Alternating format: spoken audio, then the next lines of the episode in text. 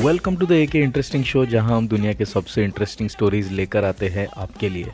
और ये है ए के इंटरेस्टिंग मिनीज यानी कि bite size episodes pack with mind blowing and super interesting stuff मैं हूँ आपका होस्ट साइमो स्नाइपर और बिना देर किए जल्दी से शुरू करते हैं आज का ये episode most mysterious lost worlds की बात हम लोग कर रहे थे पिछले दो मिनीज में, जहाँ हमने सबसे पहले बात की थी मोविले केव नाम के एक एंशियंट केव के बारे में, जिसकी रिसेंटली डिस्कवरी हुई है। और वहाँ से काफ़ी सारे स्ट्रेंज स्पीशीज़ हमें जानने के लिए मिले हैं, जिनके बारे में हमें पहले पता नहीं था। और वहाँ का एक बड़ा ही यूनिक सा इकोसिस्टम है, जो बिना किसी रोशनी के वहाँ पर थ्राइव कर रहा है। और दूसरे मिस्टीरियस जगह की जो हमने बात की थी, वो टंगस का इवेंट के बारे में बात की थी तो ये एक स्पेशल इवेंट है जो टंगस का रिवर के पास हुआ था, जहाँ पर कि एक एक्सप्लोजन जिसका ओरिजिन अभी भी मिस्टीरियस है, अभी भी साइंटिस्ट इसके ऊपर डिबेट कर रहे हैं। इसकी जो इंटेंसिटी थी वो एक हज़ार गुना स्ट्रॉन्गर थी than the Hiroshima nuclear bomb तो इस एक्सप्लोजन के बारे में भी हमने बात की थी हमारे दूसरे मिनीज के एपिसोड में। अगर आपने ये एपिसोड्स पहले नहीं सुने हुए तो जाके डेफिनेटली इन एपिसोड्स को सुनिएगा। वैसे वो एपिसोड्स इसके साथ कनेक्टेड नहीं है तो आप इंडिविजुअली इस एपिसोड को भी सुन सकते हैं, लेकिन अगर आपने सुने नहीं है तो डेफिनेटली आप बहुत अच्छा कुछ मिस कर रहे हैं। तो मैं रिकमेंड करूँगा कि आप जाइए और जाके ज़रूर ये दोनों एपिसोड्स को सुनिए। आज मैं लेकर आया हूँ आप सबके लिए एक बहुत ही दिलचस्प जगह, जिसका नाम है क्रूकेड फॉरेस्ट। इस जंगल के अंदर लगभग 400 सौ ऑर्डली शेप्ड पाइन ट्रीज है और ये जंगल लोकेटेड है ग्राइफिनो नाम की एक जगह पर, जो कि वेस्ट पोमेरानिया में है और ये पोलैंड में है। इन पाइन ट्रीज को 1930 साल के आसपास लगाया गया था, जिस वक्त ये जो प्रोविंस है, ये जर्मन प्रोविंस ऑफ़ पोमेरानिया के अंदर ही आता था। लगभग 2000 साल पहले इस जगह को जर्मेनिया नाम से ही जाना जाता था। और मॉडर्न डे टाइम्स में जो है, पोमेरानिया स्प्लिट है जर्मनी और पोलैंड के बीच में, लगभग आधा आधा 45 55 का रेशियो आप बोल सकते हो। इसका जो नाम है, ये आता है स्लेविक पोमोर से जिसका मतलब होता है लैंड एट सी ये जगह बॉल्टिक सी के साउथ में आता है और दोनों जर्मनी और पोलैंड के बीच में डिवाइडेड है। वैसे एक दिलचस्प बात, पोमेरानिया नाम आपको सुना सुना लग रहा होगा, क्योंकि एक बहुत ही पॉपुलर इंडिया में डॉग ब्रीड है, जिसका नाम है Pomeranian Pomeranian dog breed right जिसे हम जानते हैं कि सफ़ेद रंग का अक्सर होता है और बड़े बड़े बाल होते हैं। कद काठी में थोड़ा सा छोटा होता है, लेकिन बड़ा ही प्यारा लगता है। तो ये डॉग पास्ट में भी बहुत पॉपुलर रहा है इंडिया में और अभी भी काफ़ी पॉपुलर है। तो ये जो नाम है, ये यहीं से आता है। तो ये पोलैंड के पोमेरानियन ब्रीड का ये डॉग होता है तो इसीलिए इसे पोमेरानियन कहा जाता है। खैर, हमारी स्टोरी में आगे बढ़ते हैं क्रिकेट फॉरेस्ट के बारे में बात करते हैं, और इसके जो 400 ऑडली शेप पाइन ट्रीज है, उनमें ऐसी कौन सी खास बात है जो कि इस जगह को इतना मिस्टीरियस बनाते हैं, ये मैं आपको बताता हूँ। पेड़ की आप कल्पना करें तो सबसे नीचे होते हैं रूट्स जो कि ज़मीन के अंदर होते हैं। उसके ऊपर जो ट्रंक है पेड़ का, बड़ा वृक्ष जो होता है, उसका जो ट्रंक होता है, वो सीधा ज़मीन से ऊपर उठता है, और फिर उसके ऊपर ब्रांचेस होते हैं, और फिर पत्तियाँ होती है, फल वगैरह जो भी होता है। इस तरह का एक पेड़ का जनरल डिस्क्रिप्शन हम किया करते हैं मतलब ऐसा ही होता है पेड़। लेकिन ये जो पेड़ है, इनके रूट्स तो बिल्कुल नॉर्मल पेड़ की तरह ही होते हैं, लेकिन इसका जो ट्रंक है, ये ज़मीन से सीधा नहीं उठते हुए, बिल्कुल रूट्स के ऊपर वाला हिस्सा एक शार्प 90 डिग्री का टर्न लेता है। और फिर ये दोबारा घूमकर सीधे ऊपर की तरफ़ बढ़ने लगता है, जैसे कि कोई भी नॉर्मल ट्री बढ़ता है। लेकिन ये जो बेस से 90 डिग्री का टर्न है, और फिर ये घूम कर सीधे आना और फिर ऊपर बढ़ना, ये बड़ी ही अजीब चीज़ है। और ये किसी एक पेड़ के साथ नहीं हुआ हुआ यहाँ पे 400 पेड़ ऐसे है, एक ही जगह पर 400 पेड़ ऐसे हैं जो इस तरीके से मतलब अगर आपको इमेजिन करने में थोड़ी दिक्कत होती है तो मैं एक सिंपल आपको एग्जांपल देता हूँ। एक क्वेश्चन मार्क को इमेजिन कीजिए। क्वेश्चन मार्क के ऊपर ऐसे कर्व होता है और नीचे फिर एक लाइन सी बनती है उसमें। तो इसी क्वेश्चन मार्क को अगर आप उल्टा इमेजिन करें कि जो कर्व वाला पार्ट है वो अगर नीचे आ जाए और जो स्ट्रेट लाइन वाला पार्ट है वो अगर ऊपर चला जाए तो कैसा दिखेगा?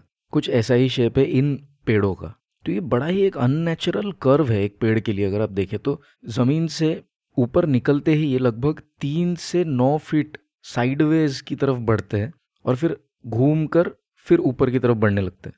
ये जो पेड़ है ये जनरली बिल्कुल हेल्दी है मतलब इनमें कोई इस तरह की बीमारी है कुछ ऐसा नहीं पाया जाता, कोई एबनॉर्मलिटी है, बिल्कुल हेल्दी पेड़ है जिन पे नॉर्मल ग्रोथ देखी गई है। और ये लगभग पचास फीट तक ऊँचे भी होते हैं। अब सवाल ये उठता है कि ये हुआ कैसे? मतलब इस तरह का जो शेप है पेड़ों का ऐसा कैसे हो गया? तो बहुत सारी थियोरीज है और कोई भी थियोरी प्रोवन नहीं है और इसीलिए मिस्ट्री कहलाती है ऑब्वियसली अगर कोई थियोरी सामने आ जाती तो फिर मिस्ट्री क्या होती है इसमें? तो मैं एक एक करके आपको थियरीज के थ्रू लेकर जाऊँगा लेकिन अक्सर जैसे कि आप जानते हैं कि ऐसे मिस्टीरियस लोकेशंस चाहे वो यू नो बर्मिडा ट्रायंगल हो या कोई और जगह हो बहुत सारे ऐसे अजीब व गरीब थियरीज आते हैं जो कि बिल्कुल अनसाइंटिफिक होते हैं इन देयर नेचर तो इसके केस में भी कुछ ऐसा ही है। कुछ लोगों का ऐसा बोलना है कि इस जगह पर कोई यूनिक ग्रेविटेशनल पुल होती है, जो इन पेड़ों को इस तरीके से अजीब तरह से बेंड करने पर मजबूर करती है। लेकिन I mean seriously gravitational forces के बारे में अगर आपको थोड़ा सा भी पता है तो आप डेफिनेटली इस थियोरी को कम्प्लीटली बोगस करार दे सकते हैं, क्योंकि इस थियोरी में बिल्कुल भी कोई साइंस नहीं है। ग्रेविटेशनल फोर्स जो है, वो मतलब एक ही डायरेक्शन में काम करती है, और किसी भी ऑब्जेक्ट को इस तरह से कर्व या बेंड होने पे मजबूर नहीं कर सकती। लेकिन दूसरी थियोरीज में थोड़ा बहुत दम है डेफिनेटली जैसे कि कुछ लोगों का मानना है कि इस जगह पर जब ये पेड़ बहुत छोटे थे तो बहुत ज़्यादा मात्रा में स्नोफॉल हो गई थी, जिस वजह से ये पेड़ दब गए। क्वाइट बिलीवेबल राइट कि बहुत ज़्यादा स्नोफॉल एक साथ हो जाने से ये पेड़ दब सकते हैं। और दबने के बाद काफ़ी समय तक ये स्नो रही होगी इसके ऊपर और फिर जब ये बड़े हुए तो इस तरह के बेंड के साथ ही basically they started to grow up लेकिन इस थियरी में भी एक प्रॉब्लम है। प्रॉब्लम है, कुछ ऐसा है कि अगर स्नोफॉल होगी तो एक बहुत बड़े रीजन में होगी।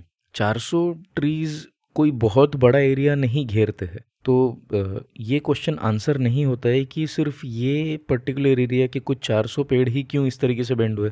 आसपास के भी पेड़ होने चाहिए थे, क्योंकि स्नोफॉल तो एक काफ़ी बड़े रीजन में होगी।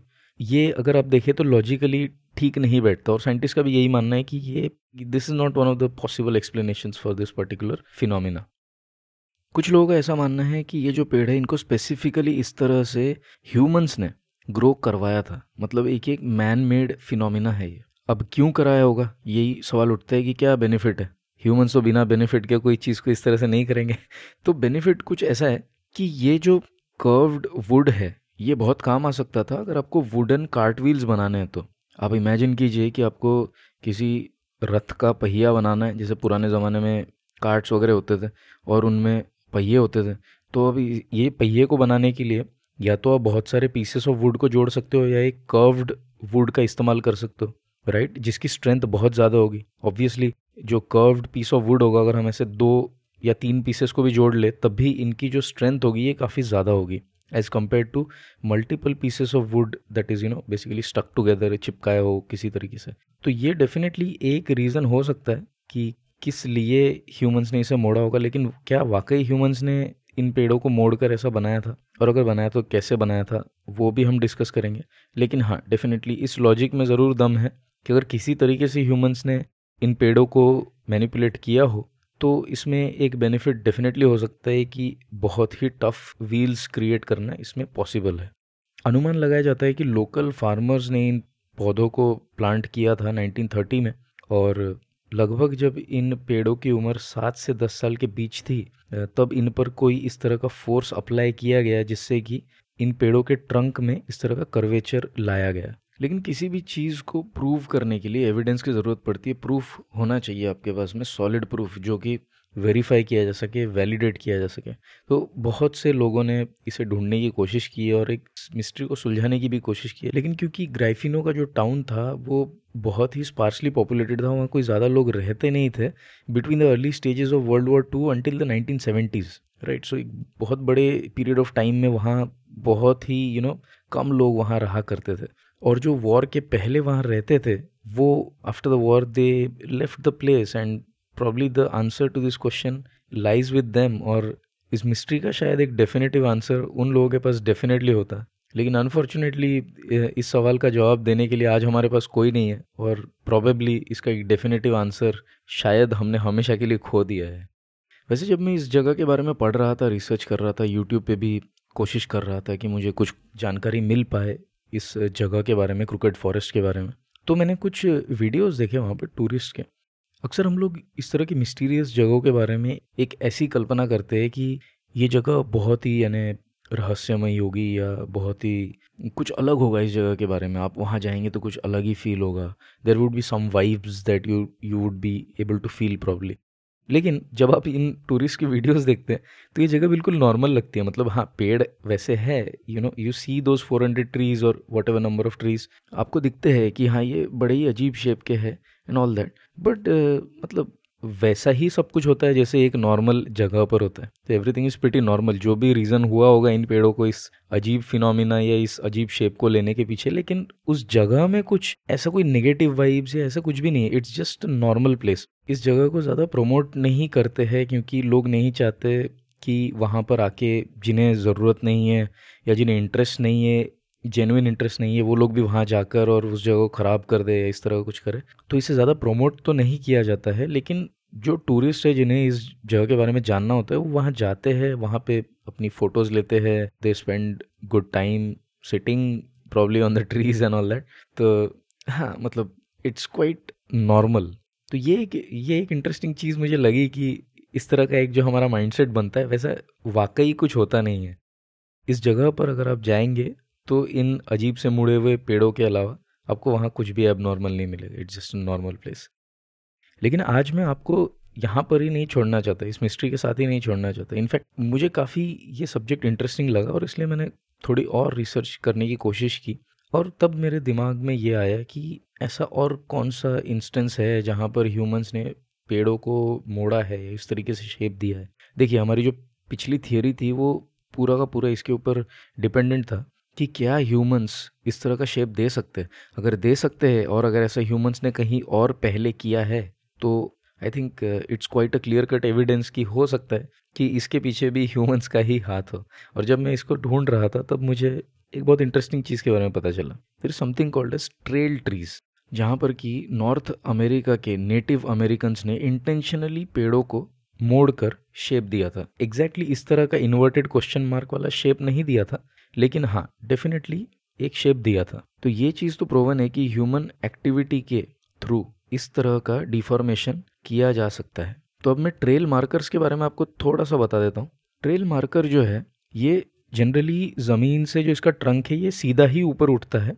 लेकिन थोड़ा सा ऊपर उठने के बाद मतलब लगभग चार से पाँच फीट ऊपर आने के बाद ये एक शार्प नाइन्टी डिग्री का टर्न लेता है। और उसके बाद ये कर्व नहीं होता। उसके बाद ये लगभग नौ से दस फीट तक हॉरिजॉन्टली बढ़ता है और उसके बाद फिर ये वर्टिकली बढ़ता है।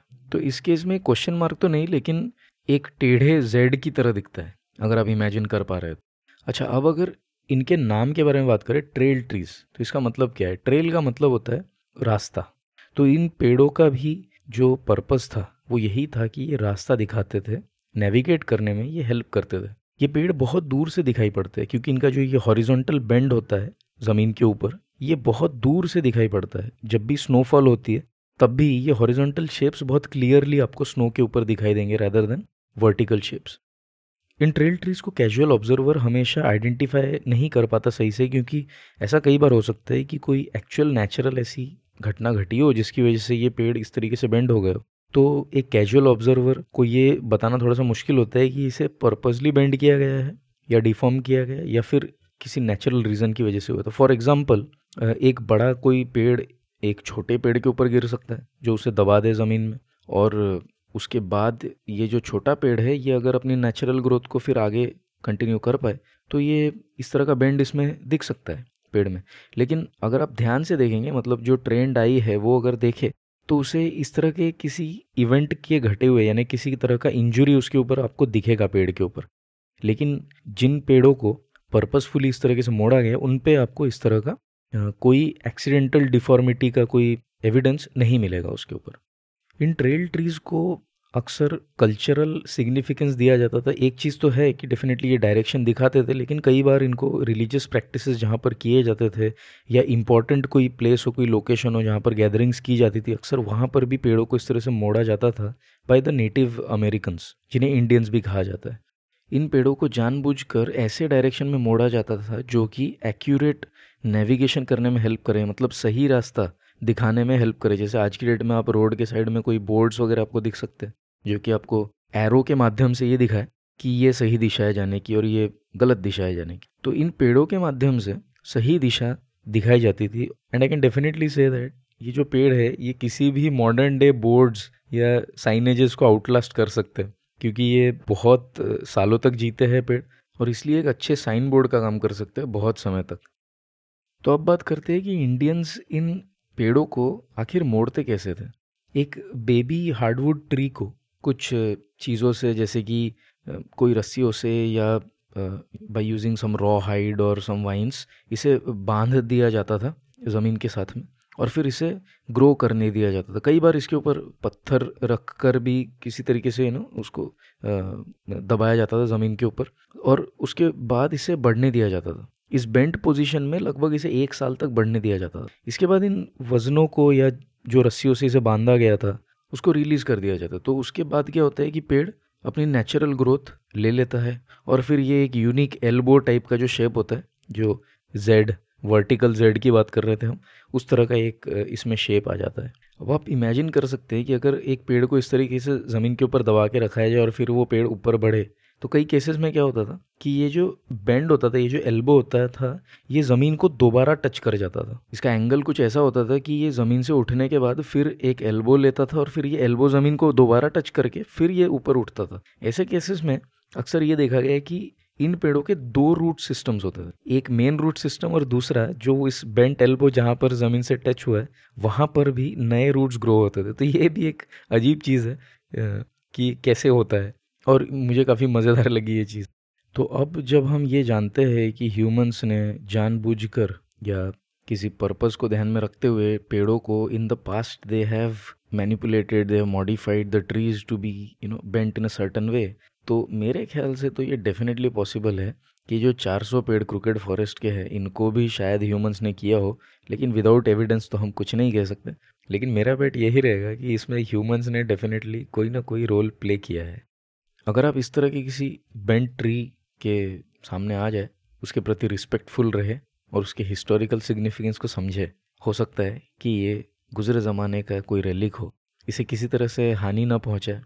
और इंश्योर कीजिए कि बहुमूल्य निशानियों को हम प्रिजर्व कर सकें और हमारे बाद आने वाली पीढ़ी भी इसे अप्रिशिएट कर पाए इन द फ्यूचर तो अगर आप ऐसे किसी पेड़ के सामने कभी आ जाए तो I am sure that will be able to appreciate its historical significance आज के लिए बस इतना ही। मिलता है अगले एपिसोड में। तब तक अपना ख्याल रखिएगा। Stay safe and keep listening to the A K interesting show